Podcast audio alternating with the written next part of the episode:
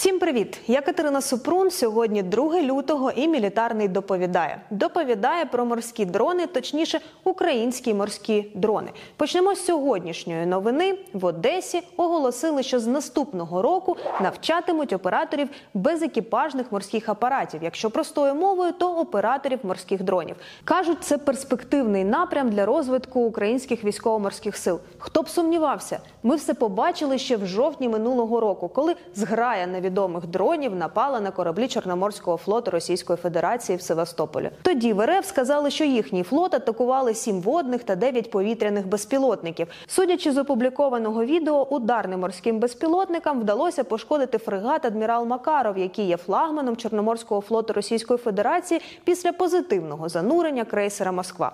Росіяни ж зі свого боку повідомили тільки про незначні пошкодження тральщика Іван Голубець. На момент цієї атаки було відомо тільки про те, що у вересні біля берегів Севастополя знайшли невідомий морський безпілотник. Де, ким і коли він був зроблений, невідомо. Аналіз фотографій показав, що основою для дрона стали гідроцикли канадської компанії Сіеду.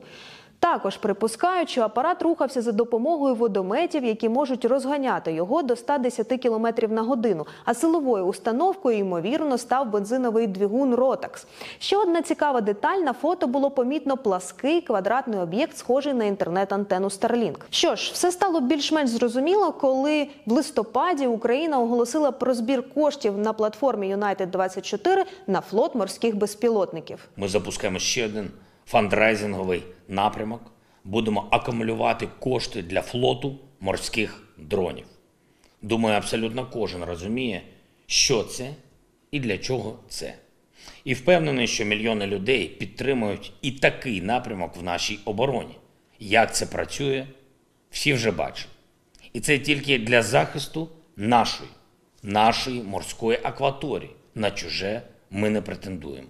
Мета зібрати флот зі 100 морських безпілотників. Їх можна застосовувати для розвідки, спостереження, супроводу традиційного флоту, коригування артилерії, ну а також, звісно, ураження ворожих кораблів. Дрони оснащено автопілотом, відеопідсистемами, в тому числі нічного бачення, резервними модулями зв'язку та бойової частини. Довжина катера 5,5 метрів, вага 1000 кілограмів. Бойовий радіус дії до 400 кілометрів, дальність ходу 800 кілометрів, автономність 60 годин, бойове навантаження до 200 кілограмів, максимальна швидкість 80 кілометрів на годину. Вартість одного комплексу 10 мільйонів гривень. Це власне сам дрон, наземна станція керування, система транспортування, зберігання та обробки даних. Впродовж доби після оголошення про збір коштів зібрали гроші на перший безпілотник. Його назвали Херсон. А вже за пару тижнів стало відомо про атаку невідомого безпілотника на нафтогавань Шесхерис в Новоросійську. В Росії, звісно, все заперечили, але відео це відео. Ще на три безпілотники зібрали кошти в Литві. Це 750 тисяч доларів.